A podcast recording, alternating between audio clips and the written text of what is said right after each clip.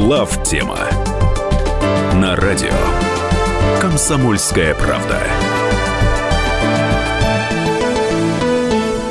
Добрый вечер, дорогие друзья. После небольшого перерыва, на прошлой неделе, к сожалению, по техническим причинам, мы не смогли приехать в эту студию. А, но вот сейчас мы возвращаемся. К сожалению, опять же, не в полном составе. Михаил Зинович Юрьев напротив меня. Здравствуйте, Михаил Зинович. Здравствуйте. Я после отпуска. У меня уважительная причина. Каникулы у детей. Так что вот. И вы загорелый и очень, ну, как то говорится, вселяете оптимизм. Спасибо. А что я не могу сказать про пустой стул Михаила Владимировича Леонтьева? Пустой стул тоже внушает оптимизм к тому, что в следующий раз он будет не пустой. А, ну то есть, э, да, это же потенциально полный стул. Потенциально он... полный стул, да. Отлично. Э, друзья мои, э, прошло достаточно большое количество времени, пока Михаил Зинович вас не было в этой студии, поэтому новости будут не то, что, как говорится, сгоряча, а те, которые нас зацепили за этот большой промежуток времени. Но при этом э, призываю всех подключаться к нашей дискуссии. 8 800 200 ровно 9702 – это телефон прямого эфира. И 8 967 200 ровно 9702 – это WhatsApp и Viber. А, обязательно пишите, обязательно звоните. Мы будем давать вам маячки, когда звонить. А сейчас я предлагаю перейти к темам, Сначала можно к небольшим таким, скорее, затравочным. Вот мы сейчас как раз с вами до эфира разговаривали про эти скриншоты Минобороны, угу. которые российское Министерство обороны выдало э, из игры за доказательство связи США с исламским государством. Вот что вы думаете по этому поводу? Вообще, как такое могло произойти? Буквально короткими репликами. Ну, стечение обстоятельств. Не надо искать тут ни это и умысел, ни чего-то такого, так сказать. Ну, кто-то по ошибке там какой-нибудь лейтенант играл, так сказать, вместо того, чтобы делом заниматься на служебном компьютере. Ну и там по ошибке и попало. Но подмочило нам репутацию это, потому что мы так красиво шли с Министерством обороны, с Сирией. А я не согласен, что подмочило. Я считаю, что в чем-то, конечно, подмочило, а в чем-то, наоборот, очень в хорошем свете нас выставило. Что имею в виду? А, вот при многих достоинствах Советского Союза, о чем мы говорили в передачах, посвященных революции, конечно, у Советского Союза, у его официальной пропаганды был один страшный недостаток. А, врала наша пропаганда, когда надо и когда не надо. И, соответственно, а, если бы дело происходило в СССР, ну, я уж не говорю в 90-е годы, тут вообще комментарии излишни, но если бы дело происходило в СССР, то для того, чтобы покрыть это, придумали бы какую-то неуклюжую ложь, и это, и ее бы тиражировали. Он, в Америке, кстати, в нынешней, к сожалению, очень похоже себя ведут. Российские Многие... хакеры. Вот не, нет, дол... ну да, должностные лица там и так далее. Это вообще людям свойственно. У нас буквально, что пару часов понадобилось Министерству обороны, чтобы сказать, что мы разобрались. Да, извините, больше не повторить, все будут наказаны. И все сошлись во мнении, что это позор. Даже наши ура-патриоты, так сказать, не стали говорить, э, действовать по принципу, как же что Минобороны, как жена Цезаря, выше подозрений. Угу. То есть это продемонстрировало, ну, ошибки бывают, тем же ну, не такая уж это ничего страшного не произошло но это продемонстрировало, что у нас стала намного более здоровая атмосфера в обществе.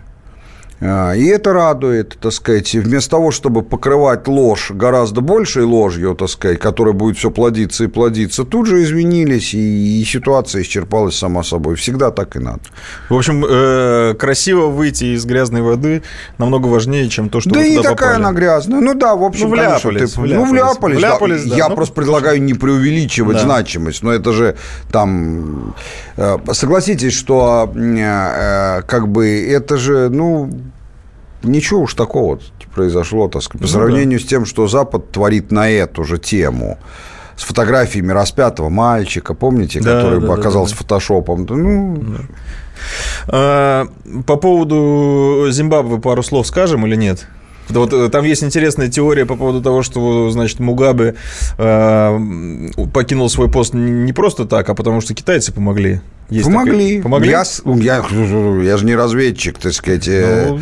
Нет, совсем нет. Ну, слышал, что да, от, от китайских говорили, товарищей, да? да, что... Помогли. Это ну, а нет, ну надо понимать, что там абсолютный консенсус, что это Мугабе достал, ну, ну просто всех совсем. Ага. Просто не то, что большинство, просто совсем всех, так сказать. То есть сам это просто Это, это даже слово вмешательство, если это соответствует действительности, назвать нельзя. Это скорее по многочисленным просьбам зимбабвийцев. А вот там у китайцев интересы какие-то? Вообще поговаривают, что в Африке очень много. Очень много. А у что кит... там их интересует? Все. А вообще все. Ну, что значит все? Ну, там, я не знаю, может быть, редко, редкоземельные металлы. Там, Нет, или, редкоземельных металлов неудачный пример, потому что редкоземельных металлов 95% от мирового, от мировой добычи добывается на территории Китайской Народной Республики. Вот уж что ему совсем не нужно, так это редкоземельные металлы. Э, все виды... Китай очень богатая минеральными и неминеральными ресурсами страна, но лишними они не бывают, поэтому э, во многих странах Африки очень значительно китайское присутствие. Они помогают деньгами, создают рынки для китайских товаров. Ну, то есть ведут себя в общем, примерно ну, так же, как в советское время Россия. Насколько это оправдано, Сложный вопрос. У меня нет уверенности, что это так уж... Вот у меня нет уверенности, что нам надо было бы вести себя так же. Совершенно никакой нету. Я не верю в Африку. Ну, да, для нас, мне кажется, мы Африка пытались, далековато. Мы, мы, мы пытались туда сжиженный газ продавать. Ну, тут сразу интересный вопрос. Куда сложнее, в Индию или в Африку сжиженный газ продавать? Ну, это напоминает мне вопрос, который, как известно, в свое время Сталину задали, какой уклон лучше, правый или левый, иностранный корреспондент, на что он ответил, что оба хуже. Оба вот. хуже. А, так, ну, э, к темам, может быть. Или если есть звонки, у нас нету сейчас звонков, чтобы мы... Ну, тогда я предлагаю э, коротко начать, а потом после небольшой паузы мы продолжим. Конечно же, одна из самых главных Э, не по значимости, а по звучанию тем, это, конечно, была Саудовская Аравия. Потому что в ночь с 4 на 5 ноября в Саудовской Аравии произошел тихий государственный переворот. И этот Дом-2 а, э, саудитский, ну, по-другому это назвать нельзя, закончился даже кровавыми расправами. Там пару принцев полегло, э, пока их принимали. Ну да, если бы это был Дом-2, там бы другое произошло, так сказать. А здесь всего лишь убили, да. Здесь всего лишь убили. А, ну и вот э, товарищ Салман, будем называть его так, младший, 32-летний, э, пришел сейчас, э, ну, практически к власти. Формально нет, но по факту, наверное, все-таки он, да, является сейчас руководителем этой молодой страны пока еще не демократической. Но, кстати, обещает. Что вы думаете по поводу этого переворота? Вообще, что, что это такое? Неожиданно в Саудовской Аравии борьба с коррупцией, что является оксюмороном, мне кажется, что Саудовская является. Аравия и борьба с коррупцией. Есть вопросы, да. Ну, я не такой уж большой специалист по Ближнему Востоку. Что мне Ближний Восток? Так газ там не покупают, поэтому, так сказать... Э, а, но если говорить серьезно, то, э, ну, это, конечно, самая обычная борьба за власть. Угу. Самая обычная борьба за власть.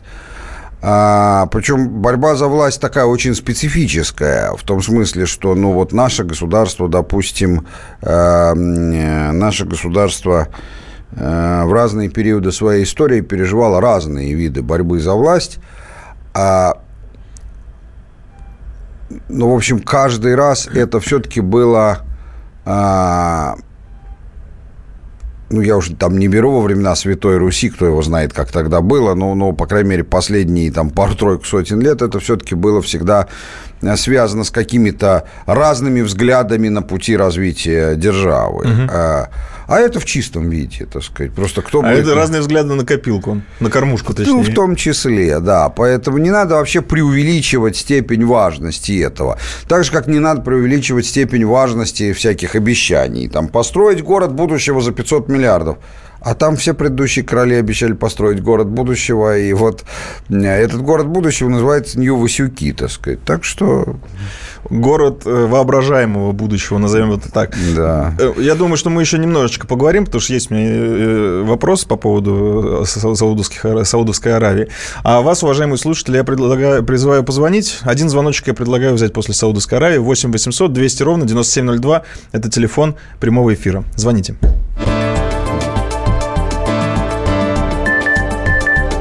Глав тема на радио «Комсомольская правда». Товарищ адвокат! Адвокат! Спокойно, спокойно. Народного адвоката Леонида Альшанского хватит на всех. Юридические консультации в прямом эфире. Слушайте и звоните по субботам с 16 часов по московскому времени.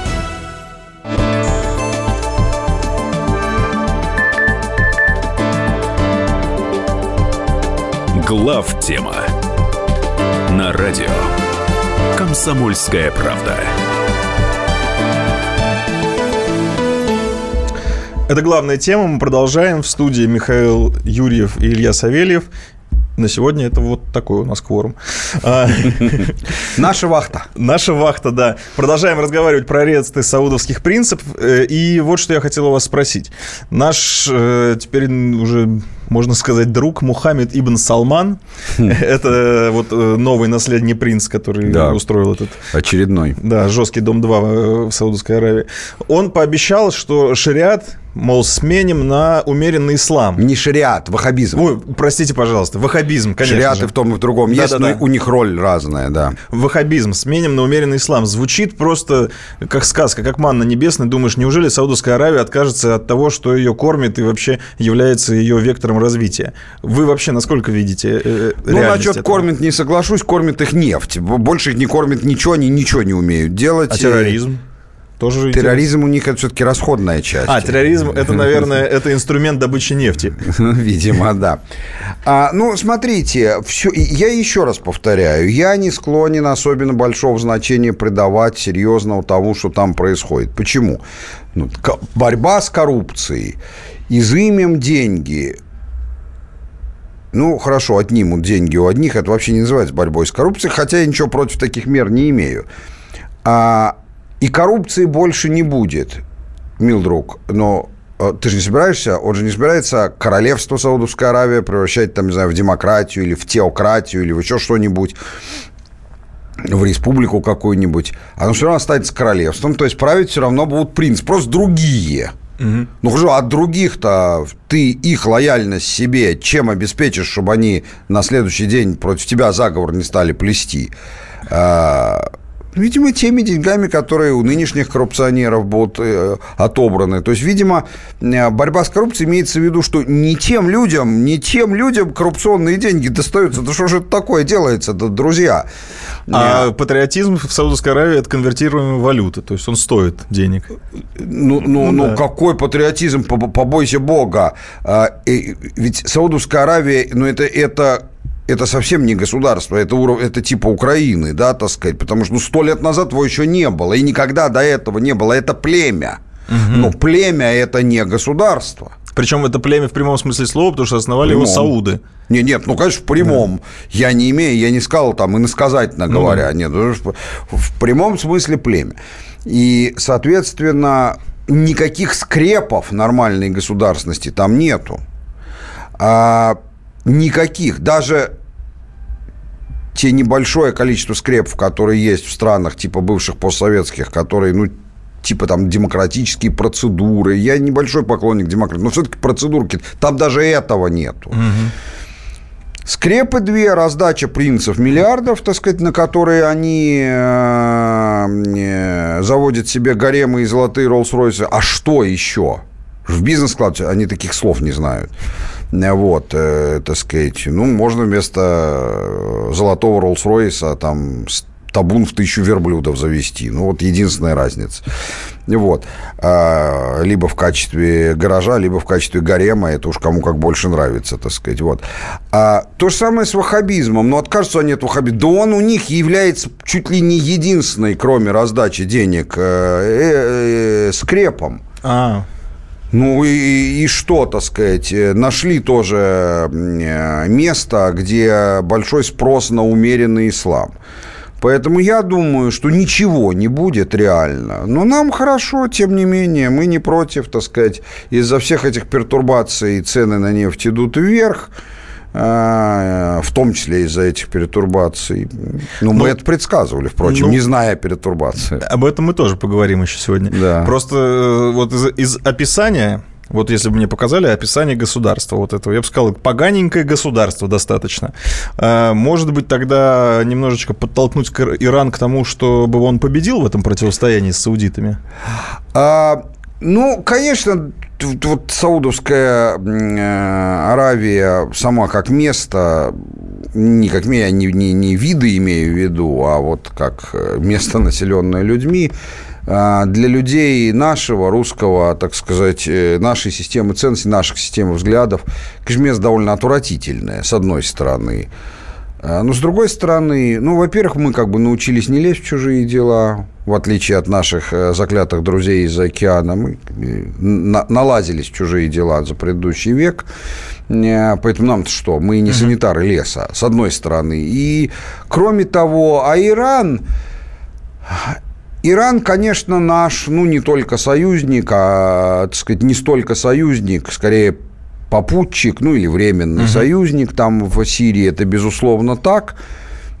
Но иметь дело с Ираном очень непросто, так сказать, очень непросто. Их, э, у них крышу сносит регулярно и постоянно. Если они еще вдруг, не дай бог, э, нанесут какое-то тяжелое поражение, даже не захватят, а просто нанесут тяжелое поражение саудовцам, но я боюсь, что нам с ними совсем невозможно станет иметь дело. Поэтому не надо. Лучше пусть вот не надо не помогать э, саудо-иранцам против саудовцев, не саудовцам против иранцев. Там сложился какой-то баланс сил. Все это довольно отвратительно, конечно. Все это как кипящий на медленном огне э, э котелок с дерьмом, так сказать, э, с ну, такими пузырями, да, и с соответствующим запахом. Запах, конечно, мерзкий. Ну, пусть так вот оно и томится на медленном огне. Все лучше, чем э, начать туда что-то подбрасывать, так что он, не дай бог, еще взорвется. Ничего для нас страшного не будет, но отмываться и оттираться будем долго. В общем, дрожжи прибережем для других дел. Да, дрожжи. Вот главное туда дрожжей, не, не, не это самое. А, я предлагаю саудитов оставить э, да. на растерзание самим себе. Да. Пусть они, да, сами... они, они справятся. Да, пусть они, они сами себя любят.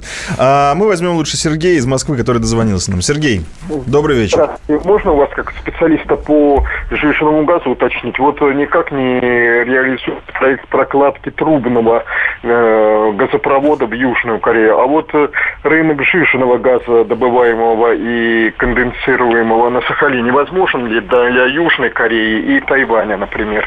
Вы с какой целью интересуетесь? Такой специфический нет, вопрос. Ну, почему? Не вопрос, конечно, можно. Смотрите, а, ну, во-первых, начнем с того, что сжиженный газ э, э, с Сахалина, э, правда, не в Корею, а в Японию, давным-давно идет в приличных объемах а, а, с месторождений Сахалин-1, Сахалин-2, начиная с 90-х годов. Правда, нашей стране от этого почти ничего не достается.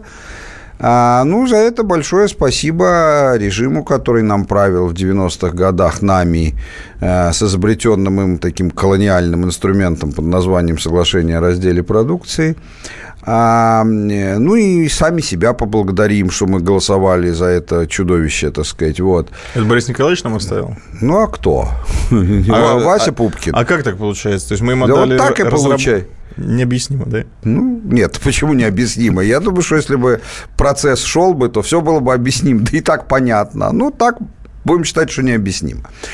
А теперь, если говорить о новых проектах, а, конечно, рынок есть э, для жиженного газа, безусловно, а, огромный. Э, Корея является самым большим покупателем, э, если говорить не о всех видах жиженного газа, а именно о метане, то есть о том, что называется природным газом жиженным. Самый большой покупатель в мире, Япония на втором месте.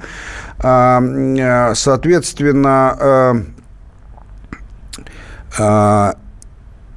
и, короче говоря, рынок есть очень большой, но надо понимать, что он сейчас заполнен.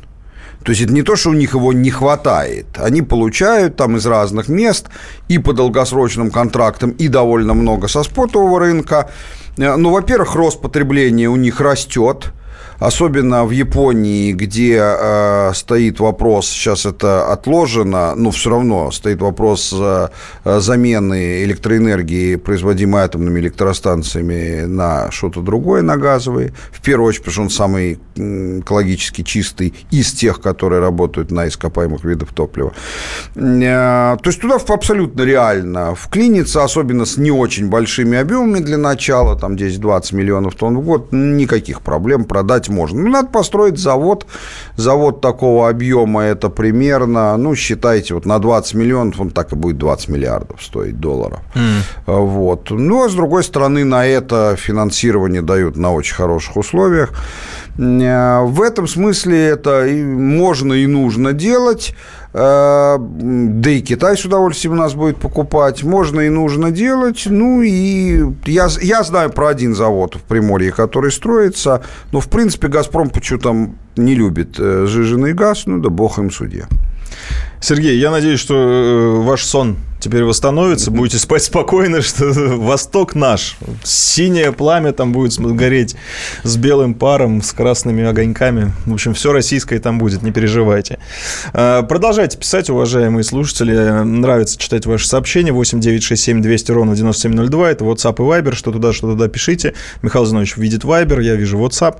А, да, у нас разделение. Да, да, я предлагаю после паузы поговорить про Турцию и про воссоединение наших стран.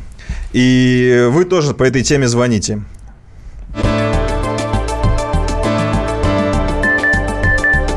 Глав тема на радио Комсомольская правда. Будьте всегда в курсе событий. Установите на свой смартфон приложение «Радио Комсомольская правда». Слушайте в любой точке мира. Актуальные новости, эксклюзивные интервью, профессиональные комментарии – Доступны версии для iOS и Android. Радио «Комсомольская правда». В вашем мобильном.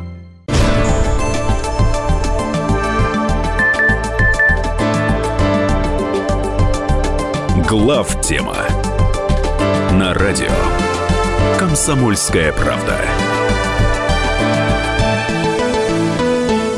Это главная тема. Мы продолжаем. В студии Илья Савельев и Михаил Юрьев. Михаил Владимирович Леонтьев, э, к сожалению, для нас и, к счастью, для Роснефти принадлежит сегодня Роснефти.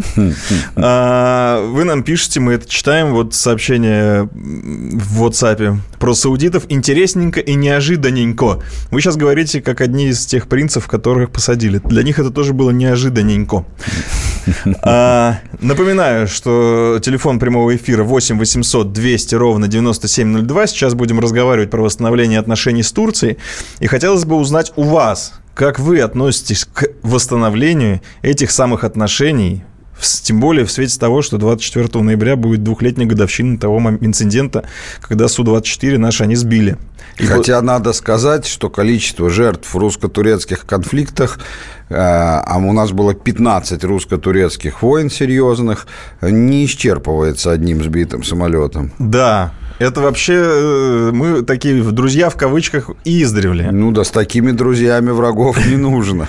Но, э, Но это ничего не значит. Это ничего не значит, тем более я так понимаю, что наши интересы очень сильно совпадают сейчас на Ближнем Востоке. Правильно понимаю? Думаю, что да. Скорее да. Да, скорее да. То есть мы даже по Сирии нашли какой-то консенсус, какой-никакой.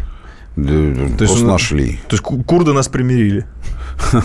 Ну, типа, да. А, ну, и э, мы сейчас восстанавливаем с ними отношения. Вот С-400 поставили, пользуйтесь. Ну, еще не поставили, но поставим. Поставим, да, поставим. И, э, конечно же, как вот в СМИ пишут, экспресс-визит российского президента в столицу Турции был вызван необходимостью обсудить последние события на Ближнем Востоке. И, судя по, тому, э, судя по всему, успешно обсудили, потому что восстановили практически все. Даже помидоры турецкие мы, в принципе, увидим. Даже... Уже есть. Уже есть. Ну, правда, их можно определить, что это турецкие. Ну, я так категорически бы не сказал, но это не лучшие помидоры в моей жизни, это точно, так сказать. Я думаю, что все это понимают. Помидоры так себе, честно сказать. Ну, а вы как считаете, э, вот это восстановление наших отношений и со, э, Турция как союзник, вообще это правомерное заявление или, так, я не знаю, как это назвать, предложение? А, ну, э, смотрите, вот э, как бы из чего, я думаю, исходит наш президент он исходит из следующего. Из нескольких, я могу это тезисно изложить. Угу. Первое. А если бы Турцию удалось бы выдернуть из НАТО, это был бы сокрушительный удар по НАТО и по внешнеполитическим позициям Соединенных Штатов а, в этом регионе. И в, даже шире. И на Ближнем Востоке, и в районе Средиземноморья. Тезис второй – Может, если бы выдернуть из НАТО Германию, это был бы еще более сокрушительный удар. Но выдернуть Турцию – это нелегко, непросто. Сейчас кажется мало реалистично, но это вовсе не так анекдотично, как выдернуть Германию. А например. что так сильно связывает Турцию и Америку сейчас? Хотя ну, этих уже камней, которые они друг друга бросили, ну, было прям целый курган. Ну, главное, что их связывает, это, конечно, Э, то, что они по факту являются близкими военными союзниками. Они входят в один блок, угу. и вооруженные силы Турции до известной степени, до положенной по соглашениям, интегрированы в вооруженные силы НАТО. Это факт. А, и раньше это выражалось в том числе и в а, воспитании огромного количества, огромной доли турецкой политической и особенно военной элиты в Америке и в Европе. Ну, сейчас а, из-за этого переворота меньше. Короче говоря, объективно нам очень хорошо бы выдернуть из НАТО Турцию и, с другой стороны, это очень тяжело, но не невозможно, в отличие от выдергивания оттуда каких-то западноевропейских стран. А, помимо всего прочего, нам есть что Турции предложить. Там, что нам предложить Германии, по большому счету, ну, да. не очень есть. Ну, только заменить собой Америку. Ну, а те скажут, нам, нам и с Америкой нормально. У вас вот. геев мало, они там скажут. У нас геев да вообще раз-два и обчелся практически. Хотя да, что, хватает. Да, что тут, так сказать, тоже мне страна. Это я про нас. Да, да. геев нету, да. Вот ну, мужики в штанах ходят. Ну, конечно, что это такое. Вот. Поэтому... Э, э, и вот... Э, что этому мешало? Во-первых, разные интересы в Сирии. А Эрдоган намерил, намеревался, конечно, просто вернуться к идее Великой Турции, которую он вынашивает, и которую мы да бы и не против, если это не за счет наших интересов. А, а, просто отхватить кусок Сирии. Насколько я понимаю, а, политика России и дипломатическая, но в первую очередь военная, привела к тому, что этот вопрос у Эрдогана в повестке дня даже в голове, как я сейчас понимаю, больше не стоит. И я не беру какой-то крошечный плацдарм на границе, за который он может отдать там в другом месте такого же размера плацдарм. Очень помогла ситуация с курдами. Я хочу, чтобы вы понимали, что курды для турков это не фантазии, так сказать. Они э, хотят независимости. У них очень серьезная аргументация для этого, потому что они один из самых древних народов на Земле. Угу. А, они довольно близкие родственники армянам, но армяне тоже одни из самых древних народов на Земле. То есть это народ, который 3-3,5 тысячи лет назад уже имел свою государственность.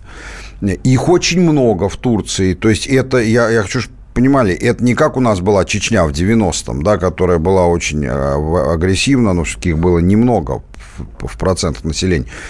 Э, курды составляют э, в Турции между 20 и 25 процентами населения. Э, для того, чтобы поняли, насколько это много, все нерусские национальности, не славянские, в Российской Федерации на сегодняшний день все в сумме угу. от бурятов до э, черкесов составляют 18%. Э, вот. Это Поэтому очень, очень много. И в этом смысле это бойцы, реальные бойцы. Поэтому э, у нас была такая сильная камень преткновения – но поскольку курдов стали поддерживать американцы, мы очень хорошо это разрулили. То есть мы курдов не поддерживаем, особенно в их стремлении к независимости не в Турции, в Сирии. Но, но турки против этого, боясь, что это дальше начнет расползаться. А, значит, но мы не против них. То есть мы умудряемся не портить отношения с курдами, сильно не сближаемся с ними – ну, мы и не могли пока их американцев, не можем пока их, пока они с американцами дружат, зато с турками все хорошо. Ну, в общем, короче говоря, а, чисто в геополитическом смысле я не вижу у нас каких-то больших камней преткновения. А вот насколько цивилизационно мы способны с турками сосуществовать, учитывая и предысторию наших отношений, и тем, что мы все-таки довольно разные, как народы, Ну вот это давайте обсуждать. Ну вот э, пишите вы нам, спасибо, что делаете это. Э, много претензий к туркам. WhatsApp это все выдержит, мы это вычитаем, но они действительно есть. И вот э, одно очень такое характерное сообщение в Вайбере. Дело даже не в сбитом штурмовике, хотя это, безусловно, удар в спину, а в том, как легко мы забыли про нефтетрафик ИГИЛ через Турцию. То есть Анкара была и есть и, скорее всего, я добавляю, будет, э, в какой-то мере покровителем терроризма. Но это действительно шаг. То есть э, страна, ну, для меня эмоционально, страна, которая, собственно, осознанно, осознанно продуцировала терроризм, готовила их, предоставляла террористические базы, э, подготавливала, снабжала оружием, осуществляла нефтетрафик, спонсировала. Но это уже говорит о том, что от этих ребят можно в любой момент ждать схожего. И поэтому союзничество с ними, это, конечно, дело скорее должно быть прагматическое, чем эмоциональное. Ну да. Кстати, вот тут Владимир пишет, турки не являются родственниками армян, они турки, тюрки, сельджуки. Я говорил про курдов. Турки, конечно, не являются, никто угу. не спорит. А, ну вот весь вопрос, вот, вот, вот э, интересно пишут нам, Турция не была с Россией, никогда не будет, я знаю ситуацию изнутри, более того, у них есть программа отрыва тюркоязычных э, стран от Российской Федерации, для этого они будут играть с нами. Все, все правда, так оно да. и есть, но с другой стороны, но мы знаем очень много случаев, э, когда какие-то страны были смертными врагами долго, а потом становились союзниками. Такое, увы, бывает. Как ну, говорил один английский, э, британский э, премьер, у Англии нету ни вечных врагов, ни вечных союзников, есть только вечные интересы. Цинично, но это так. Но это, Но в, это, стуле, это в, в стиле англосаксов, вполне. Да, но только а. сейчас Англия – это третьеразрядная держава. И интересы они свои могут уже Интересы засунуть. они себе могут э, засунуть туда, как в то место, которое так любят геи друг у друга, так Но сказать. при этом с гордым видом. Ну, с гордым, Лордов. да. А вот мы, мы реально мировая держава. Опять, так сказать, после недлинного перерыва. Поэтому, ну что сказать, так сказать, нам, к сожалению, такой партнер, подход неизбежен. Валерий нам дозвонился по поводу Турции из Московской области. Валерий, добрый вечер. Здравствуйте. Да, добрый вечер, ребят. Я считал, все равно, знаете, нужно что было сделать? Э, как я сегодня слышал на «Эхо Москвы», один деятель выступал. Он сказал, надо было сбить любой турецкий самолет, понимаете?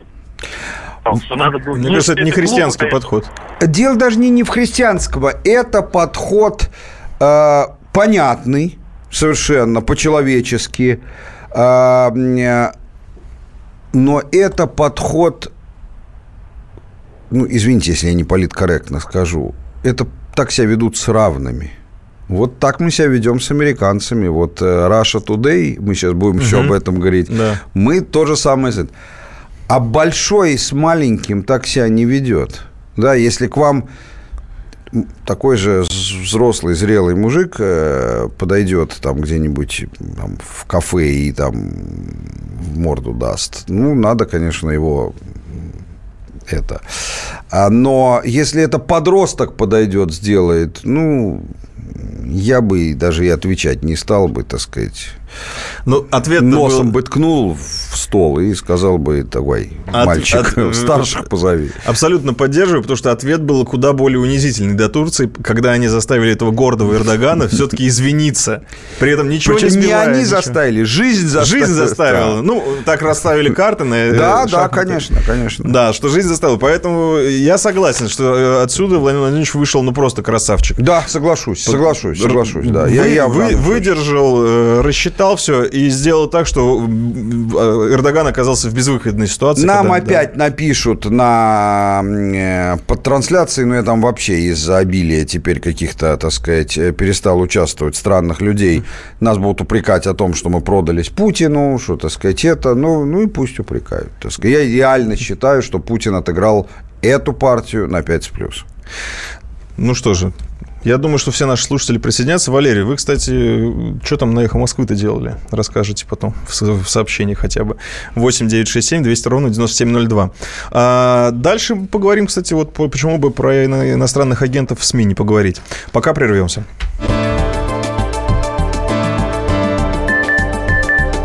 Глав тема на радио «Комсомольская правда».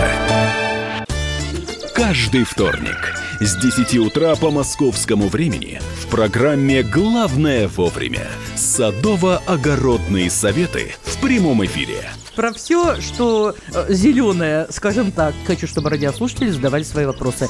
Большой эксперт. Самая удачная находка для всех работников мотыги и лопаты. Тетя Таня Кудряшова. И дети меня зовут мать всего зеленого. Вот такая петрушка на радио «Комсомольская правда». Слушайте и звоните по вторникам с 10 утра по московскому времени.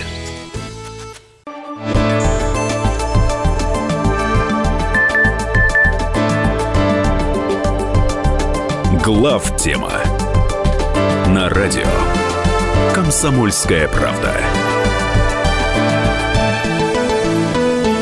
Мы продолжаем. В студии Илья Савельев и Михаил Юрьев. Напоминаю, что Михаил Владимирович Леонтьев незримо с нами. Он в наших сердцах, головах, э, мечтах. Но в самолете с... э, Физически, да. С руководством Роснефти, да. Мы с ними тут конкурируем. Ну, хоть в чем-то мы можем конкурировать с, Рос- с Роснефтью. В праве на Михаила Владимировича Леонтьева. Э, Как говорил уже, поговорим про вот этот вот скандал с иностранными агентами, с Rush Today и наш симметричный ответ. Э, Звоните на эту тему, тоже высказывайте, что вы думаете и какие у вас вообще соображения, ну, как должно быть, как должно быть. 8 800 200 ровно 9702. Формально напомню, что Госдума единогласно приняла в третьем окончательном чтении законопроект, который позволит признать зарубежные СМИ иностранными агентами. Кровавая просто информационная война. Хлещутся изо всех оружий, орудий. Э, Там запретили, точнее, признали принудили признать иностранным агентом Rush Today, Спутник. Здесь мы, значит, «Голос Америки», хотя я не знаю, где он звучит, но все-таки он есть, этот «Голос Америки». А, Все говорят, что это просто невыносимо. Как же так, дескать, в мире глобальном вот такие вот издевательства над свободой слова. А вы что думаете, Михаил Зинович? А, Вы знаете, я на самом деле поддерживаю и американские действия, и наши. Вы Как что? это ни странно будет звучать, да. Потому что ведь вот, допустим, вдуматься, там американцы не дают на равных ня, распространять информацию нам, а, нашему, нашим молодцам, я говорю, это, я действительно считаю их молодцами, Russia Today. А мы не даем их. Плохо ли это? Плохо. В соответствии с ценностями глобализованного, либерального мира. А в том мире, который мы отстаиваем, в суверенном мире, в мире, где каждое государство – это крепость, а в этом мире это совершенно правильно. И это, чтобы как минимум а, иностранные средства массовой информации, уж по крайней мере правительственные, а я бы сказал, что даже и неправительственные, даже и частные, чтобы все иностранные как минимум имели соответствующий статус. Ведь что такое статус? Это очень важно, даже если нет никаких ограничений. Это, как говорится, как знаете, а, в некоторых европейских странах а, поначалу гитлеровцы заставляли евреев носить желтую звезду на одежде. Я в данном случае не гитлеровцами восхищаюсь. Это просто знак, что вот вы, граждане, слушаете их или читаете, знаете, что это иностранный агент. Если вы сознательно хотите слушать иностранного, ну, слушайте, пожалуйста, так сказать. Но то же самое у нас. Не заблуждайтесь, друзья. Вот вы там читаете какую-нибудь там реалии Сибирь. Думаете, это на самом деле реалии? Никакие не реалии. Это иностранный американский агент, существующий за государственные американские деньги. Как вы понимаете, государство американское не будет тратить деньги для того, чтобы помочь России. Оно будет тратить деньги только, чтобы нагадить России. Как и на Америку в равной степени. Поэтому я сторонник того, чтобы так и было. А в перспективе вижу, вообще запретим. Угу. Вы скажете, а как можно запретить в эпоху интернета чисто технически? Ну, это технический вопрос, его пусть и решают э, технари. Ну, либо вы сидите, пожалуйста, в интернете в какой-то Да не в этом дело. Но мы же с вами сейчас не технические проблемы да, обсуждаем. Это концептуально. Не, мы же не, это не конференция по методам радиоэлектронной борьбы и информационной войны, да, так сказать. Это мы говорим о политической воле. А вот политическая воля у меня точно есть на то, чтобы э, и мы не выходили в Америке, и Америка не выходили у нас. За вообще Запад. А, ну, вы ближе, кстати, знакомы с информационным полем американским. Там Russia Today заметный игрок? Или так же, как у нас, вот, например, да. Реалии Сибири или Голос Америки, который я не знаю... Понять не имею. Не я знаете, не знаю. Я вообще телевизор не смотрю ни здесь, ни там. Поэтому мне трудно судить. Свежее мыслите. Ну, это, кстати, на А самом... я никогда его не смотрел. Вообще, да. да. Я, я, для меня это как-то такая не, не, не, не, не непознанная радость жизни. Как у, жемчужин... как у старой девы, да, так сказать. Вот эта сторона жизни прошла мимо меня. Столько жемчужин пропустили. Что поле чудес. Вы не видели, как... Не видел. Во что рядится Якубович? Вы что? Не видел. Не Эх, видел. Михаил И не хочу видеть, так сказать. Не хочу. А, но на самом деле эта концепция... Я еще много чего не видел видел, в гей-клубах не бывал. Там Якубович не рядится. Я не про Якубовича, я вообще говорю, что то есть, да. Есть там... Да, есть, есть сферы жизни, которые прошли мимо меня, но что-то не очень жалко. Ничего, да, вы вполне себе свежо и хорошо выглядите без них. Спасибо. А, вообще, это хорошая очень концепция в том мире, в котором, информационном мире, в котором мы существуем сейчас, потому что, на самом деле, то, что на нас льется со всех сторон, как люди, которые пытаются хоть как-то в чем-то разобраться, живут, если если честно, я не понимаю, потому что даже мы вот работаем в СМИ, пытаемся хоть как-то это анализировать, это очень сложная задача, потому что э, что такое, например, политическая акция раньше? Это значит, надо выйти, 350 тысяч человек, стоять, кричать трое ну, суток, чтобы, там. да, чтобы тебя заметили. Что значит политический... Но это недавно. Сто лет назад это с винтовками выйти. Да, что сказать. значит политическая акция сейчас? На две секунды выбежать к метро с плакатом, 250 тысяч фото фотографов тебя сфотографируют и растиражируют. Все. А, вот а если, не дай бог, свои, как это сказать, определенные части тела к мостовой прибьешь, то, так сказать... Это герой, это страдалец. Ну, герой, не герой, ну, в общем, это уже, да, да. так сказать. Только об этом и будут Конечно. все интерактивы. Конечно, поэтому э, мир изменился в, таки, в таком э, ракурсе, что как-то в нем надо э, себя находить, пытаться найти каких-то единомышленников и, естественно, понять вообще, из какого ведра и что на тебя льют. Поэтому, когда у тебя будет написано, что это иностранный агент, который существует за деньги Америки, хоть какая-то структура в этом появляется. Да, вот это очень важно. А, вот вы знаете, а, э, значит, э, в Америке э, существует, во многих штатах, в Техасе в частности, существует закон а, против преступления, которое называется impersonating. А, а по-русски это? Нету такого слова. Грубо говоря, так. Вот, допустим, есть, как сказать, гей. Извиняюсь, что обратно в это несет, но сейчас поймете. Он может одеваться и выглядеть сколь угодно близко и там, не похоже на мужчину, а похоже на женщину. Это его дело но он не может выглядеть так, чтобы его реально принимали за женщину, не за гея, а за женщину, потому что это дело не в сексе, он вводит в заблуждение других людей. Это разновидность мошенничества. Да вы что? Да. И, соответственно, я не знаю, насколько он активно, значит, э, насколько он активно э, применяется, этот закон, но это важно. И вот вот с этой точки зрения это принципиально важно, именно вот та метка, о которой пометка, о которой ты говоришь. Хочешь работать на иностранных государствах? Работай. Ну, по крайней мере, пока. Следующий этап будет, конечно, они запретят. Это другой вопрос. Угу. Но пока что так, работай. И у нас такая же логика. Работай.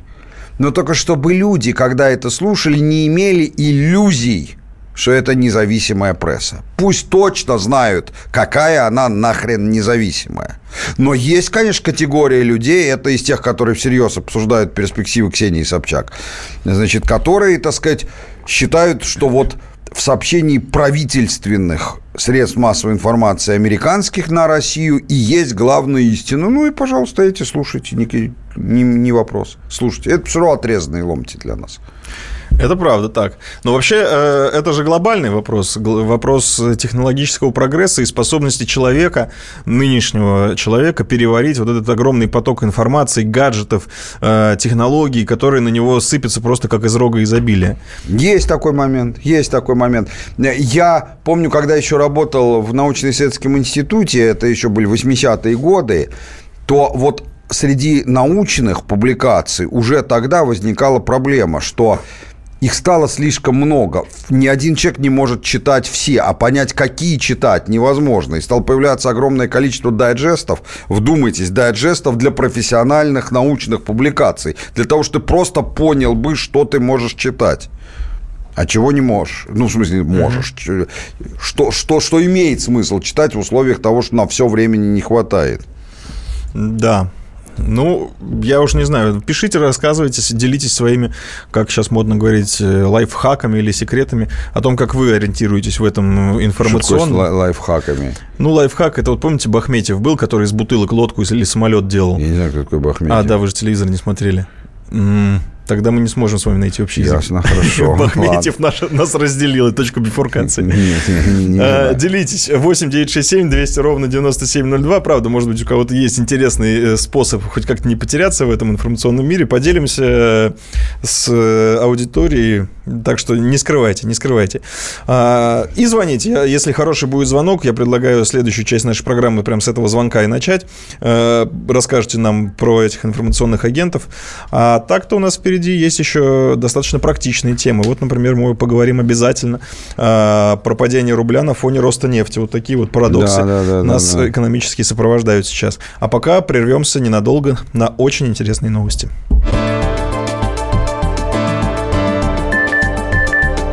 Глав тема на радио Комсомольская правда. Рецепт приготовления лучшего утреннего шоу от Михаила Антонова и Марии Бачениной. Это очень просто. Берем главные темы из интернета. Добавляем щепотку экспертов. Затем обжариваем главную тему желательно с двух сторон. Периодически приправляем все это мнениями слушателей. Иронию и сарказм добавляем по вкусу. Наслаждайтесь. Утреннее информационное шоу «Главное вовремя» с Михаилом Антоновым и Марией Бачениной. Слушайте по будням с 7 часов утра по московскому времени.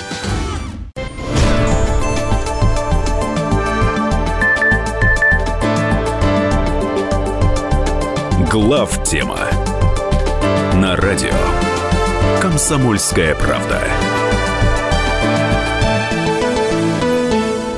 Мы продолжаем. Это главная тема. В студии Илья Савельев и Михаил Юрьев. Вот сейчас новость была по поводу изъятия ребенка у, у нашей гражданки Финляндии, у Елены Смоленчук. И, к сожалению, я так понимаю, что у ребенка только финское гражданство, что ну, для меня, э, для моего понимания, ну, значительно осложнит помощь российских дипломатов, потому что ну, это гражданин другой страны. И, ну, в общем, да. Это, мне кажется, должно стать таким плачевным уроком, что все-таки чужое гражданство э, у детей говорит о том, что это не только светлое будущее, но и вот ювенальная юстиция. Ну, что я могу сказать? О ювенальной юстиции мы как-нибудь поговорим отдельно. Тема эта интересная и не такая простая, как кажется, э, даже ее противникам, к которым я принадлежу. А, но Здесь хотелось бы обратить внимание на одну вещь. Хочется к женщинам обратиться, к девушкам, к женщинам. Ну, понятно, что не все Эйнштейны по э, уму. Но вот хоть на такие новости реагируя, вы бы подумали перед тем, как завидовать тем, кто выходит замуж за иностранцев и уезжает в Европу? Вы хотя бы подумали бы о своих будущих детях или имеющихся, которых у вас отберут к одной матери и все – Думайте. И эту тему мы продолжим позже по поводу вообще того, что происходит в Европе в плане гендерного развития этого региона, мира. А, сейчас что можно? Есть ли у нас звоночек? Нету звонков. А, может быть, поговорим по поводу падения рубля на фоне, на фоне роста нефти? Да, это вот интересно. Это очень интересно, потому что как только э, саудовцы начали э, бить себя же хвостом, как тот самый дракон, э, своим же хвостом, так сразу цена пошла вверх. И мы сразу такие схватились за шампанское, начали праздновать было, а нет рубль-то начал падать, мы к этому не привыкли. Мы так не умеем жить. Мы так не договаривались. Мы так не договаривались. Но смотрите, тут есть несколько обстоятельств. Во-первых, давайте сначала поговорим по поводу повышения роста нефти, э, роста цен на нефть. Конечно, нервозность э, трейдеров и инвесторов международных по поводу событий в Саудовской Аравии, конечно, свою лепту, безусловно, внесла. Я обращаю ваше внимание, что вообще нефть пошла сильно вверх до этого. Да, это дало очередной скачок, но вообще-то нефть пошла вверх сильно и до этого. Mm-hmm. Во-вторых, мы с вами в этой передаче неоднократно предупреждали, что нефть дойдет и слегка перейдет к концу года отметку 60. Как всегда, как в том анекдоте «Гена, признайся, ты знал», э, значит, соответственно, нам не надо ничего доказывать. Э, на самом деле, э, там 65 с копейками, до которых доходило, это, конечно, вот э, признак нервозности, но я думаю, что в диапазоне за 60 вверх нефть все-таки закрепится. Это связано и со сделкой, которую заключили мы, и которая реализуется в Саудовской Аравии. Я имею в виду, сделка-то работает, все довольны и, видимо, будет продлена. Но это все было сделано до их дворцового переворота и даже до его попытки. С одной стороны. А, с другой стороны, а, как бы, а, чем это нам еще хорошо? Большая часть жиженного газа в мире, иначе скажу, весь, кроме американского, продается по формулам, привязанным к ценам на нефть. И это значит, дорожает и газ. И, кстати, я вам тут вот, когда многократно объяснял специфику, э, как образуются цены на жиженый газ, правда, почему-то, как я потом читаю в комментариях, люди по-прежнему утверждают обратное, ну да бог им судья, ну, они, видимо, лучше знают. Они, наверное, покупают этот газ, продают покупают, его, торгуются. продают, да. Не то, что вы... Да, но я вам говорил, если кто все-таки слушал, то наверняка помнит, я вам говорил, что при цене 60 американский жиженый газ в Азии станет дешевле катарского. И это произошло в строгом соответствии с нашими прогнозами. Но это, Радио так... «Комсомольская правда», да. Это, я так понимаю, э, глобального эффекта не имеет, потому что все равно э, все контракты длинные, длинносрочные, и оплатить по ним надо, надо. Нет. Надо. Или как? Ну, э, вот если, допустим, в нашем секторе, в итановом рынке, они все длинные, то жиженным газом есть определенная немаленькая доля, ну, скажем так, не такая маленькая доля спотового рынка. А, то есть можно, в принципе... А потом какая разница? А, у тебя длинный контракт, а цена для тебя все равно повышается. Для нас-то... Для нас э, дело не в этом. Для нас дело в том, что цена нашего трубопроводного газа тоже привязана к стоимости нефти. Он подорожает. Он дорожает, Э, и, на, и говорит, ну и что, что нефть? Вы же газ продаете, почему он дорожает? Вот, вот жиженый газ. А жиженый газ тоже дорожает при этом. И этим, и это нам хорошо. Но, в принципе, имейте в виду, что цена катарского газа в Китае уже достигает э, э, после регазации без налогов, э, без пошлин ввозных, э, 10,5, даже, да, ну, считайте, 10,5 долларов за MBTU, это значит э, где-то 530 долларов за тонну, а, или если в наших любимых за 1000 кубометров, ну, умножьте на 2 трети, значит, там 180 примерно, 175, 350 примерно. Вот. То есть, на самом деле, Нормально, нормально. Ну и мы не жалуемся, конечно. Вот. А американский газ уже дешевле, но его пока очень ограниченное количество, хотя будет сильно больше. Я думаю, как я говорил, так и скажу, что к 2022 году Америка э, перегонит, ну, к 23-му, 22-му не будет, 23-му, я думаю, перегонит Катар, который сейчас на первом месте в мире по объему продажи, вместе с Австралией, по объему продажи сжиженного природного газа. Вот. Хотя как бы на наши интересы это будет влиять мало, потому что в Европу пойдет очень мало из него. Никто из американских производителей, кроме политиков, не хочет продавать в Европу. Это плохой рынок, низкие цены, и азиатский рынок в сто раз интереснее. Угу. И возвращаясь к рублю-то. К рублю. К рублю. Хороший вопрос. Я сам пытаюсь понять, как это может быть так. Рубль всегда, даже формулу выводили, он всегда идет более-менее за нефтью. Угу. Нефть выросла за два месяца очень сильно, а рубль упал. Как же так? А, можно было бы предположить... У меня нет готового ответа. Можно было бы предположить, э, допустим, э, интервенции Центробанка. А, что Центробанк специально, допустим, не хочет э, укрепления рубля, а хочет его ослабления, о чем мы с Леонтьевым говорили 100 тысяч раз. Но это для конкурентоспособности нашей продукции. Естественно, для конкурентоспособности нашей продукции. Но все дело в том, что э, Центробанк как раз не принадлежит к числу тех, кто разделяет эту позицию. Я был бы очень рад, если бы он принадлежал, но он не принадлежит. А но самое главное не в этом. Самое главное, что тогда был бы резкий рост объемов торгов. А я посмотрел э, за последний месяц, ну, объем торгов с 57 миллионов э, увеличился в день до 60. Это ни о чем. Угу. Это ни о чем. То есть считайте, что то же самое. В чем же дело? Особенно в конце года, когда предстоят большие рублевые выплаты. Ну, я могу предста- предположить некоторые, сделать предположение. Ну, во-первых, начало периода выплат по внешним долгам предстоит. Э, в ноябре должно быть 4,7 миллиарда, а в декабре 16,4 миллиарда. Это корпоративные в основном долги, ну какая разница. И, во-вторых, Минфин объявил, что он будет покупать 100 на 122 миллиарда рублей валюты. Для чего не было сказано, не очень понимаю, для чего, потому что выплата по государственной части внешнего долга, это не Минфин, по-моему, является агентом, а Центробанк, но тем не менее. Ну, мы продолжим после перерыва. Это интересно, особенно интересно плане того, что же сейчас делать с валютой. Ну, даже небольшой прогнозик дадим? Постараемся. Ох, друзья мои, для тех, кто еще не определился, евро, рубль или доллар, далеко не уходите. Ну, хотя бы небольшой, но прогноз будет. А сейчас совершенно ненадолго прервемся.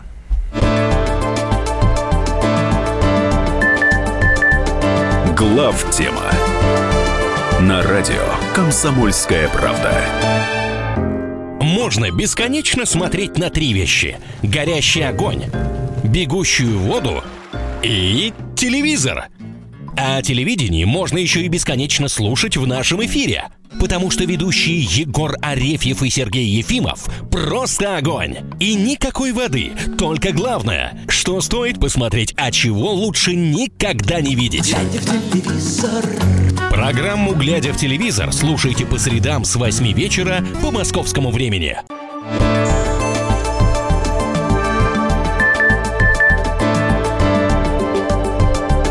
Глав тема на радио «Комсомольская правда». Мы продолжаем. В студии Илья Савельев и Михаил Юрьев. Разговариваем про парадоксальное падение рубля на фоне э, роста нефти, уже закономерного роста нефти, который мы предсказывали из этой студии. Для тех, кто слушает, то есть это не, уже не является неожиданностью. Вы нам пишете. Спасибо вам. 8 9 6 7 200 ровно 9702 это WhatsApp и Viber. И э, ваши сообщения мы все читаем. А после того, как мы обсудим рубль, Придумывайте, звоните на свободную тему. Мы небольшую только интерактиву внесем в нашу программу. 8 800 200 ровно 9702 – это телефон прямого эфира. И вот э, пишет нам слушатель, на курс рубля влияет такое большое количество факторов, вес которых еще и меняется со временем, что предсказание его цены – это гадание на кофейной гуще. Ну, в каком-то смысле, конечно же, ну, вы правы. вы правы. Факторов-то много. Только не надо забывать, что они обладают очень разным вкладом по сравнению друг с другом. Я скажу вам следующее. Я не вижу никакой при данной на сегодняшний день структуре экономики и особенно структуре бюджета, я а, не вижу никакой возможности, что на протяжении достаточно продолжительного времени а, рубль будет идти против тренда по цене на нефть.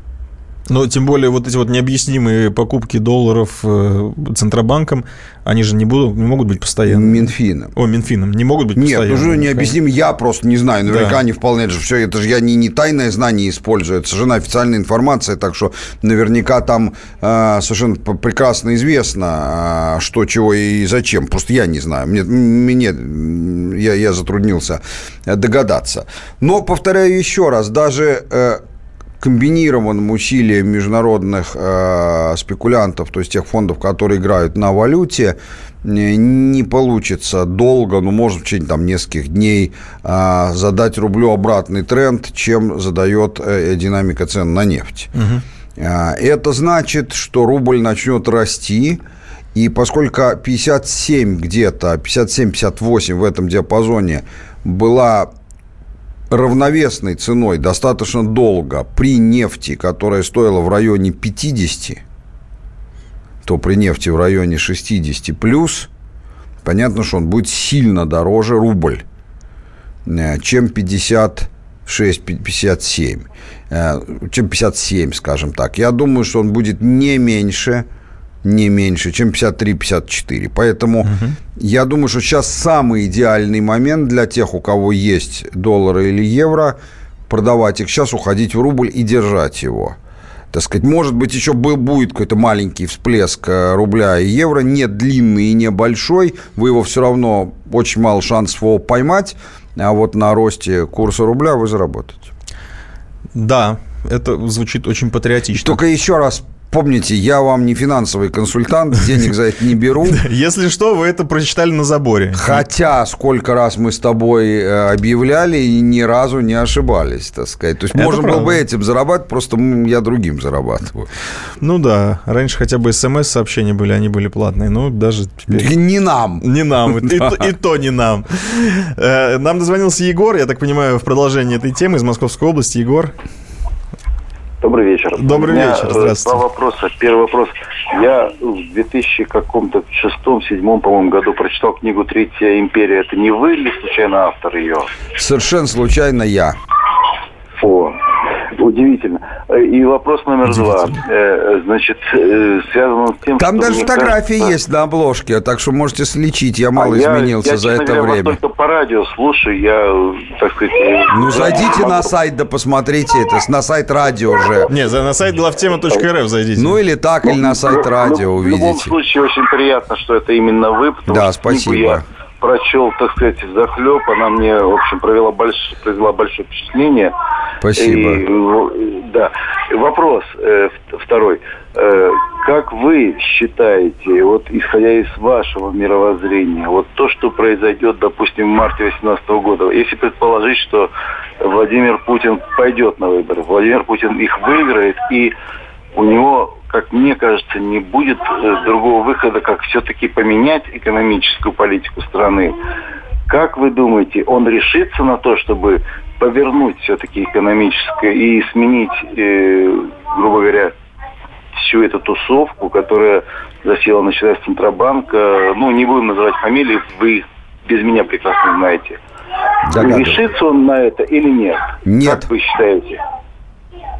Нет. Не решится, да? Нет.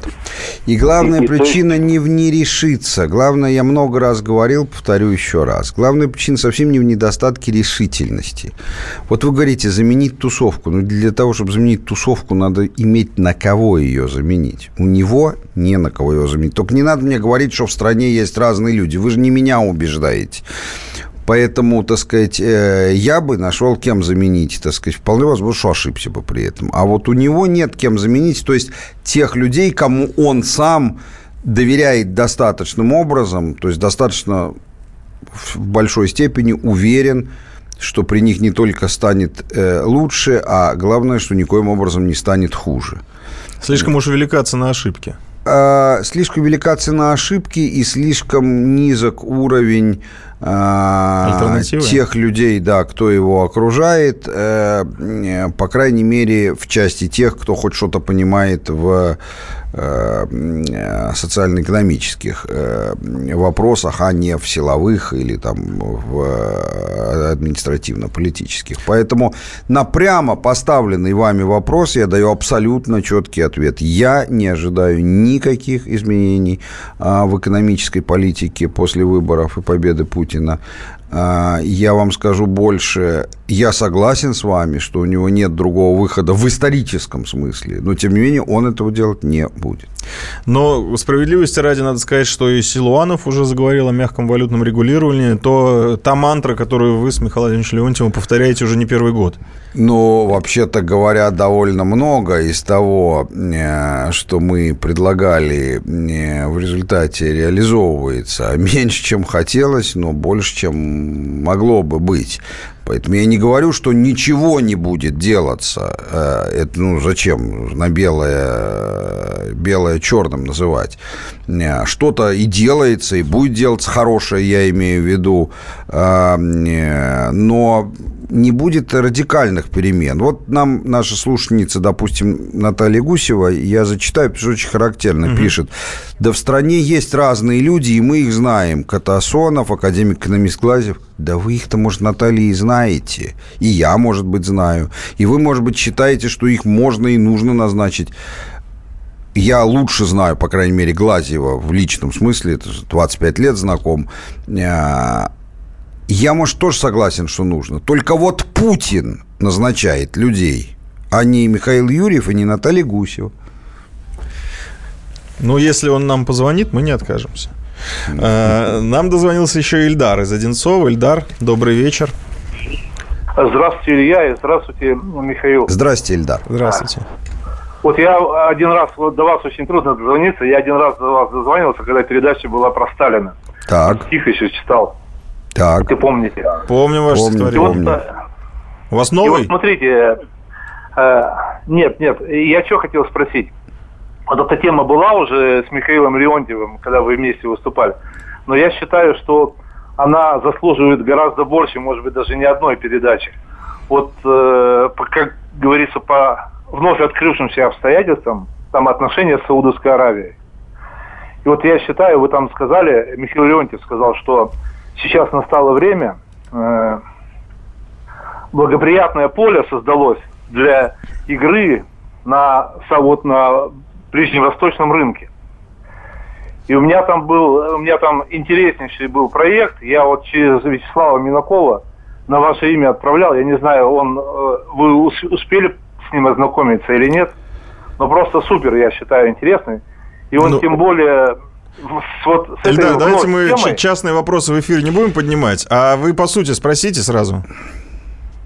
Ну вот я по отношениям э, России и Саудовской Аравии, вам не кажется, что вот последние обстоятельства, да, вот эти даже репрессии, будем так их называть, да, но они как бы играют на руку нам, что экономически мы, нам сейчас очень выгодно заходить туда, потому что меньше стало конкурентов и меньше их будет. Вы знаете, ну вы правы частично только. Что имею в виду? Да, заходить легче. Только рынки эти вовсе не так интересны, как вы думаете. Во-первых, они совсем не такие большие. У Саудовской Аравии много денег, да, но тем не менее все рынки Ближнего Востока ничтожны по, размер, по, по размеру по сравнению с китайским, американским или европейским рынком. Во-вторых, рынки чего? А, автомобилей мы их не продаем. Оружие, оружие мы продаем и так. Нефть, нефть у тебя купят где угодно, кроме Ближнего Востока. Поэтому абстрактно интересно практически не особенно. Ну, паранжа, Пожалуйста. Большой рынок достаточно. Продукция Ивановской области. Да, Ивановская область. Друзья, после э, новостей вас ждет очень горячая вечерняя тема. Надеемся, что детей уже нет около радиоприемников. Поговорим про все эти сексуальные скандалы. Что за этим стоит? Далеко не уходите.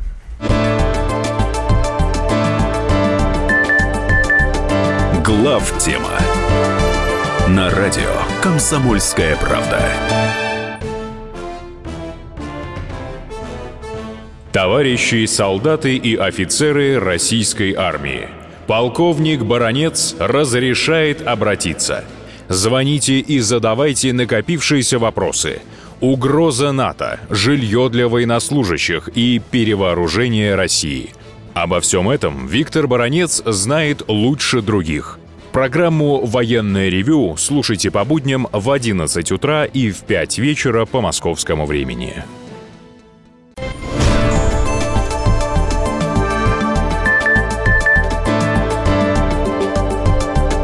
Глав тема на радио Комсомольская правда. Мы продолжаем. В студии Илья Савельев и Михаил Юрьев. Ну и вот тема, о которой я уже говорил. А, смотрите, если раньше вы в Германии рожали ребенка, к вам муж приходил под э, окна родильного дома и кричал, кто мальчик, девочка, теперь он будет кричать или еще один интерсексуал, так называемый, потому что властям ФРГ до конца следующего года необходимо принять поправки в законодательство, чтобы графа «пол» не была ограничена лишь двумя вариантами мужской и женский. Теперь там появится и третий вариант, потому что Конституционный суд ФРГ принял решение признать помимо мужского и женского существование еще одного пола и ввести его в книгу записи актов гражданского состояния. А, это я сейчас матерные слова пропускаю. Я тоже подавляю все вну, в рвотные рефлексы. Но оно происходит. происходит. И оно происходит. И э, параллельно на другом континенте, через Атлантику, в Соединенных Штатах, мы все видим эти громкие, желтые сексуальные скандалы. Мне кажется, что... Причем там скандалы такого рода, что, дескать, в 64 году один парализованный человек не так на меня посмотрел, мне показалось, что он трогает меня рукой за попы, и за это надо его расстрелять. Но, может, просто попа чесалась, тоже нельзя исключить. Чужая. И я решил почесать чужую попу. Не суть важно. А, вот если честно, мне кажется, что это все звенья одной цепи, которые носят какое-то название. То есть есть какая-то в этом конспирология, потому что уж слишком рьяно это все началось. Это все началось э, с легализации гомосексуализма, и сейчас это превращается в просто уж какие-то извращенные формы. То есть третий пол и суицид, а были такие, там один из министров Уэльса, по-моему, повесился из-за обвинений в сексуальных домогательствах, которые не имеют подтверждения, не имеют доказательств и основаны только на каких-то воспоминаниях э, старых дев. Вот есть в этом? Да. Но, а что есть? Ну... Какой-то подтекст в этом. Вот что это может быть, по-вашему? Либо это действительно какое-то спорадическое, я даже не знаю, как это назвать, помешательство человеческой расы, слава богу, которые находятся далеко за нашими границами, но близко, к сожалению, в интернете. А, либо же в этом есть какая-то конспирология. Я думаю, что какая-то как раз тот редкий случай. Вы знаете, что я категорический противник всех конспирологических теорий. И, пользуясь случаем, я объясню, почему. Не потому, что я так верю в э, светлое, доброе и чистое в душах людей. Нет. А просто потому, что я понимаю, что любое тайное общество, которое имеет реальные интересы и реальные средства для их достижения, оно мгновенно будет разорвано на куски, мгновенно, за счет разницы этих интересов его членов. Люди не способны договориться, не способны. А, поэтому вот если это тайное общество а, чисто для развлечения, так сказать, там костюмированные представления устраивать, а, ну тогда сколько хочешь можно. Это, это недолго. Э, в смысле, это не, не сложно. А, но твоя вторая теория, гипотеза, она тоже очень хороша. Вот мы говорим на рынках всяких там нефтяных, газовых, валютных, так сказать, что вот там а, есть такая характеристика волатильность, то есть степень колебаний. Угу. А вот я по аналогии скажу, что общественная психика западных стран вступила в полосу повышенной волатильности, так сказать как пелось у нас в песне э, «Ошибка резидента» и мотала меня, как осенний листок. Вот, вот это ровно тот случай. Поэтому я думаю, что и то, и другое имеет место быть. Но вообще-то говоря, степень э, деградации, степень э, ну, как правильно пишут нам наши некоторые слушатели, вот сейчас даже сатанизма, угу. который за всем этим стоит, трудно себе даже представить. И до каких совершенно конкретных вещей это может доходить. Я расскажу вам интересную историю. Только не думайте, что я шучу. В упомянутой Германии а существует правило, как, такое же, как везде, во всех почти странах, там и у нас то же самое – что э, если ты регистрируешься как безработный, э, стоишь на бирже труда, э, то какое-то время ты бесспорно получаешь пособие, э, э, даже если тебе предлагают какие-то работы, ты можешь от них отказываться, потому что ты хочешь другую, например, тебе не подходит по специальности, которую ты хочешь по профилю. Но это сколько-то месяцев. После этого, если тебе предлагают, э, когда этот срок исчерпывается, вот такую-то работу, уже по любой специальности, просто нормальную, э, и если она тебя не устраивает, не, не вопрос, ты даже остаешься зарегистрированным безработным, но ты не получаешь пособие. Или получаешь его в уменьшенном количестве. И вот одна э, расторопная э, дама, кстати, наша иммигрантка, я, правда, не знаю, немка или славянка или еврейка, не знаю, а, но из бывшего СССР, придумала замечательную вещь, обратилась к властям, говорит, «Э, у меня вот бордель официальный, у них же разрешено это дело. Народ мало идет работать, так сказать. Давайте безработным предлагать. Те очень обрадовались. И вот, значит, соответственно, женщина, кончается у нее полугодовой срок, ей говорят, ну, все, полугодовой, вот вам предлагаем. Проституткой в такой-то бордель. Так говорит, вы что, так сказать, не спятили? Говорит, а что, у нас решение Конституционного суда, это уважаемая профессия, с нее берут налоги, она абсолютно легальна, но, впрочем, не хотите, не надо, но пособие вы больше получать не будете. Значит, эта система начала работать. Вы думаете, это конец? Нет. Сейчас там рассматривается новая инициатива. А почему, собственно, такие предложения предлагают только женщины? Да. Если на руках решение Конституционного суда о том, что геи ровно такие же граждане, то, собственно говоря, и мужчине может предложить, нет, ну не хотите, не надо в гей-клуб. Но, с другой стороны, на пособие тогда не рассчитывайте я вот это все рассказываю и думаю, вот когда мне иногда там на интервью каких-то, которые меня берут за границей или у нас, или просто там в частных беседах, когда люди спрашивают, а ты не хочешь, вот почему ты вроде там и при монете, там, значит, и бизнес у тебя за границей, ты не хочешь жить там где-нибудь в Америке, или вроде тебя в любой момент куда хочешь возьмут? Вот я думаю, вы это всерьез спрашиваете? Вот после этих рассказов. Вы это всерьез спрашиваете? Что тут еще скажешь? Как говорится, тут уже не добавить, не убавить. Есть вещи, где действительность круче любого вымысла, да, так сказать, круче любого вымысла. Да, потому что как американский парень теперь будет ухаживать за американской девушкой после того, как э, все эти скандалы произошли, я не знаю. А честно. зачем американскому парню ухаживать за американской девушкой, так сказать? Его это все скандал толкают, толкают в сторону, чтобы он ухаживал за другим американским парнем. К сожалению, к сожалению, да. И... А за девушками пусть девушки ухаживают. Ну, или так, или пусть они сами за собой как-то там собираются. Но, знаешь, это, как мне сегодня мой э, сослуживец рассказал, значит, как, значит, кроме ориентации обычной сексуального большинства, сексуального меньшинства, сейчас, видимо, сильно увеличится популяция такой, который можно назвать сексуальный единоличник.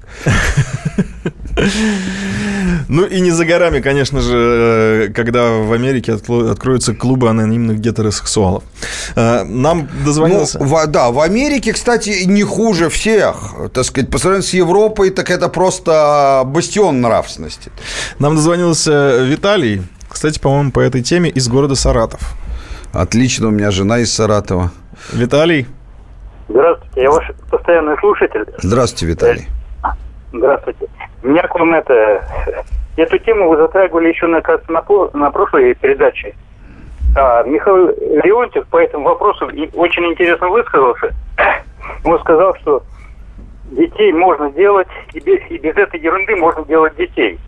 Вот прокомментируйте, пожалуйста, что он имел в виду. Мне очень интересно. Нет, ну, но, но нет, сейчас объясню. А, смотрите, это, это, кстати, очень важный вопрос. Ну, я на 99% уверен, что Леонтьев имел в виду без этой ерунды, имея в виду не само семя, а имея в виду то место, которым средство доставки этого семени. Без него действительно можно обойтись. Называется искусственное семенение. Я помню, когда работал конным пастухом в колхозе, так сказать, э, помогал э, за технику э, как раз в части этого искусственного осеменения, так что являюсь таким полуспециалистом в этом вопросе. Но вы должны пояснить, как это происходило. Это сейчас, знаете, в сфере последних новостей очень... Нет, иску... по искусственному осеменению я обращаю ваше внимание. Да, нет, ну главное, что я должен был делать, это во время выпаса, так сказать, помечать так называемых коров в охотке, и за каждую такую потом рубль получал. То есть некоторые дни, между прочим, и по 5, и по 7 рублей выходило Ничего в день. И даже по... если разделить их со старшим пастухом, пастухом, все равно нормально получалось. Конвертировалось в портвейн очень хорошо. Ну, как раз две бутылки, так сказать, даже mm-hmm. три. Так, то есть нормально, да, так. нормально. Тем больше, кроме зарплат. Ну и вот. И к чему я говорю? Но э, действительно в этой сфере предстоят некоторые довольно серьезные новации. Дело в том, что еще не сделано, я же слежу за биотехнологиями очень детально и на профессиональном уровне. У меня и деньги в это вложены, и специальность э, позволяет вот-вот научатся э, делать так называемый принудительный миоз соматических клеток, то есть, иными словами, из клетки вашей кожи или там изнутри щеки, ну, то есть из обычной клетки, заставить ее не просто делиться, это и сейчас делают без или жировой ткани нарабатывают ваши клетки там для, допустим, пересадок, для обратной дифференцировки.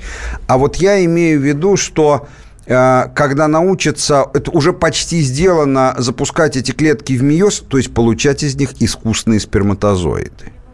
И это означает, вот как только это сделают, что сперматозоиды можно будет в пробирке получать и от женщин. И вот тут-то, говорится, и начнется, так сказать, uh-huh. вот те самые, скорее даже не Содом, а Гамора, так сказать, вот. А, так что да, тут... Э, ну, я, я думаю, что Леонтьев имел в виду, конечно, обычное искусственное осебенение, так сказать, и там тоже есть свои проблемы. Например, был судебный иск в США, очень громкий, когда женщина родила э, от уже умершего мужчину, причем сперму его из банка украла. Она даже не была знакома с ним. И вот положено наследство или нет?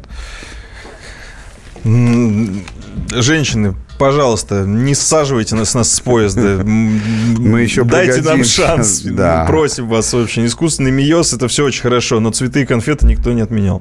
А, ненадолго прервемся, а и следующая часть нашей программы я объявляю интерактивной. 8 800 200 ровно 9702. Звоните. Глав тема на радио «Комсомольская правда».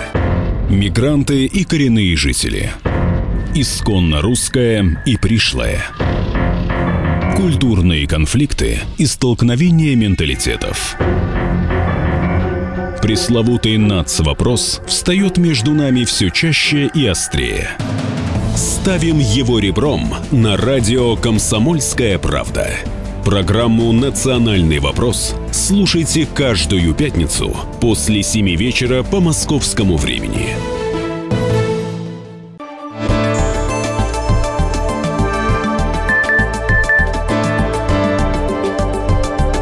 Глав тема на радио Комсомольская правда. Это главная тема в студии Илья Савельев и Михаил Юрьев. А, напоминаю, что эта часть нашей программы финальная, интерактивная. 8 800 200 ровно 9702. Это телефон прямого эфира. У нас есть звоночки.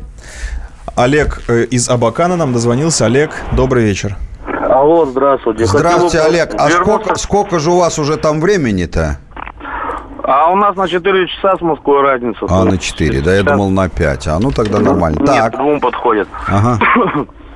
Я на позапрошлую тему хотел обратиться к вам с вопросом. Вы сказали, что вы специалист по эм, газоэнергетике, по всему такому. Есть немного. вот, смотрите, Я сам дальнобойщик, поэтому вот сейчас вот допоздна слушаю, сижу. Предыдущий не успел дозвониться, ну, позапрошлой части. Вопрос такой, вот смотрите, ну, я как бы, мне 42 года, то есть я в 80-е, когда вы ну, работали в НИИ, мне было там, ну, совсем немного лет, там до 10 до 15. Но я, тем не менее, помню, что солярка, ну, то есть дистопливо, была всегда дешевле на заправках. То есть это, ну, вот гидрокрекинг, да, как он называется, как нам потом в школе преподавали. Он, получается, последствия, ну, то есть выработка идет вот бензин 98-й, 95-й, потом 80-й, потом уже дизельное топливо, мазут и, как говорится, битум. То есть это по технологии, это отработанное вещество, которое сейчас почему-то стоит на заправках дешевле даже 95-го бензина. Почему такая цена на дизельное топливо? Дороже, вы это... хотели сказать? Да, да. А, дизельное топливо дороже даже 95 Да, ну вы, вы оговорились просто. Так, Хорошо, я вам отвечу. Но сначала, смотрите, эм, на самом деле очень просто. А, какова, а, как сказать, арифметика переработки нефти? Э, самый большой выход светлых нефтепродуктов с первого крекинга – который существует э, в современных технологиях, это там, ну, порядка 60%. Можно некоторыми огромными усилиями получить чуть больше, но не сильно и никому это не нужно. Э, в этой части количество бензина и солярки, оно близко к одинаковому, по 20 чем-то процентов. А но что же имеется в виду, когда говорят, что там, допустим, там в Америке там средняя глубина переработки там сильно за 95%? А имеется в виду следующее, что мазут, который составляет там порядка 30% на современных технологиях после первого крекинга, пускается на второй крекинг, вы совершенно точно сказали, он же гидрокрекинг. И вот при гидрокрекинге из э, мазута получается солярки больше, чем бензина существенно. Поэтому и в общем балансе ее получается сильно больше, чем бензина. То есть, там, грубо говоря, из килограмма нефти, э, там солярки получается там, там, в полтора раза, как минимум, а то и в два больше, чем бензина. А, кстати, бензин в самом, э, на самом нефтеперегонном заводе всегда идет так называемый прямогонный, по-английски он называется нафта, а, сам по себе он имеет э, октановое число, если его залить в машину, порядка 66. И разные марки бензина отличаются только тем, какие добавлены антидетонационные присадки. Да, так вот, если бы у нас, как в Америке, весь бензин, вся нефть а, перерабатывалась бы до глубины 95%, а, то есть весь мазут поступал бы на гидрокрекинг, то тогда солярки у нас получалось бы сильно больше, чем бензина, и она была бы дешевле. Тем более, что э, спрос на них примерно одинаковый. У грузовиков в основном солярка, так сказать, у большого транспорта, а у машин у нас в основном все-таки бензин. Но поскольку у нас в среднем глубина переработки не такая уж и большая, хотя она все время растет, то поэтому вот так вот. Но это причина технологическая, которую я вам объяснил, она интересная, но она не главная. Главная причина – это то, что у нас э, вот такой Минфин, который у нас есть. Потому что в цене и бензина, и солярки основную часть все равно составляет акциз. Да. О чем мужики не разговаривали, скатились до баб. То есть, ну, а где а проблемы, все, ну, все что, к Минфину. Ну, ну, а что делать? Да. Ну, из песни слов не выкинешь. Э, следующий звоночек. Вадим из Астрахани. Вадим, здравствуйте. Э, добрый вечер. Если можно, если можно побыстрее, чтобы мы пополнее... Э, по... А, у меня два небольших вопроса. Давайте. Вот, во-первых, первый вопрос это вот ВАДА опять у нас, да, вот как бы отказали нам восстановление Русада. Я хотел спросить у Михаила Зиновича, вот он всегда говорит, что достаточно сильная там власть на Западе, достаточно сильная власть судебная. То есть вот, ну, как бы можно в судебном порядке отстоять очень многие свои интересы. То есть там она независимая, вот почему же, во-первых, как бы вот вопрос, почему же тогда наша Русада не может отстоять свои интересы в судебном порядке? Это первый вопрос. И второй вопрос.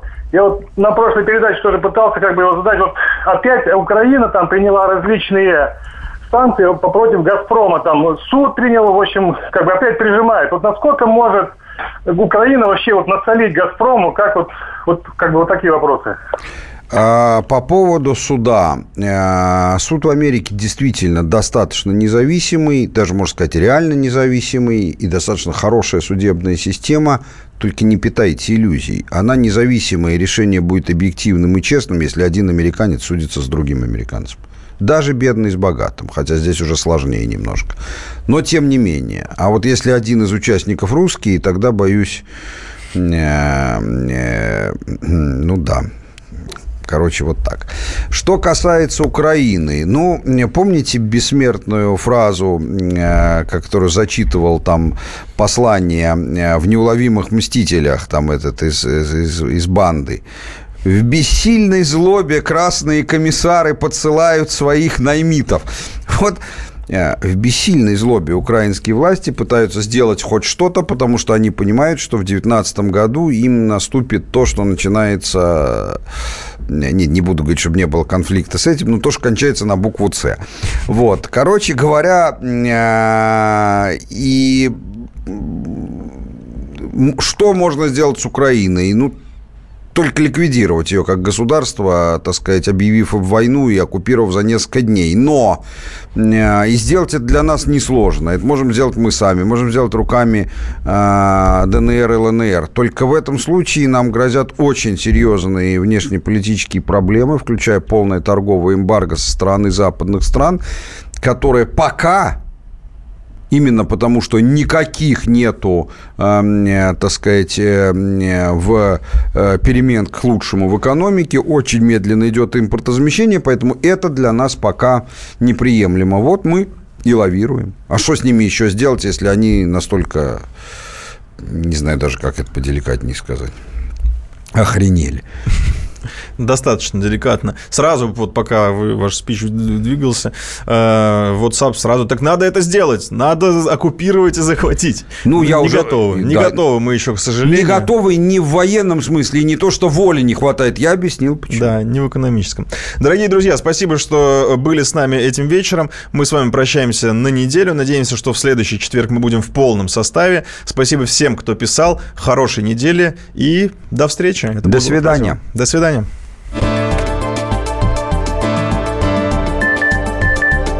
Глав тема на радио Комсомольская правда. Будьте всегда в курсе событий. Установите на свой смартфон приложение «Радио Комсомольская правда». Слушайте в любой точке мира. Актуальные новости, эксклюзивные интервью, профессиональные комментарии. Доступны версии для iOS и Android. «Радио Комсомольская правда». В вашем мобильном.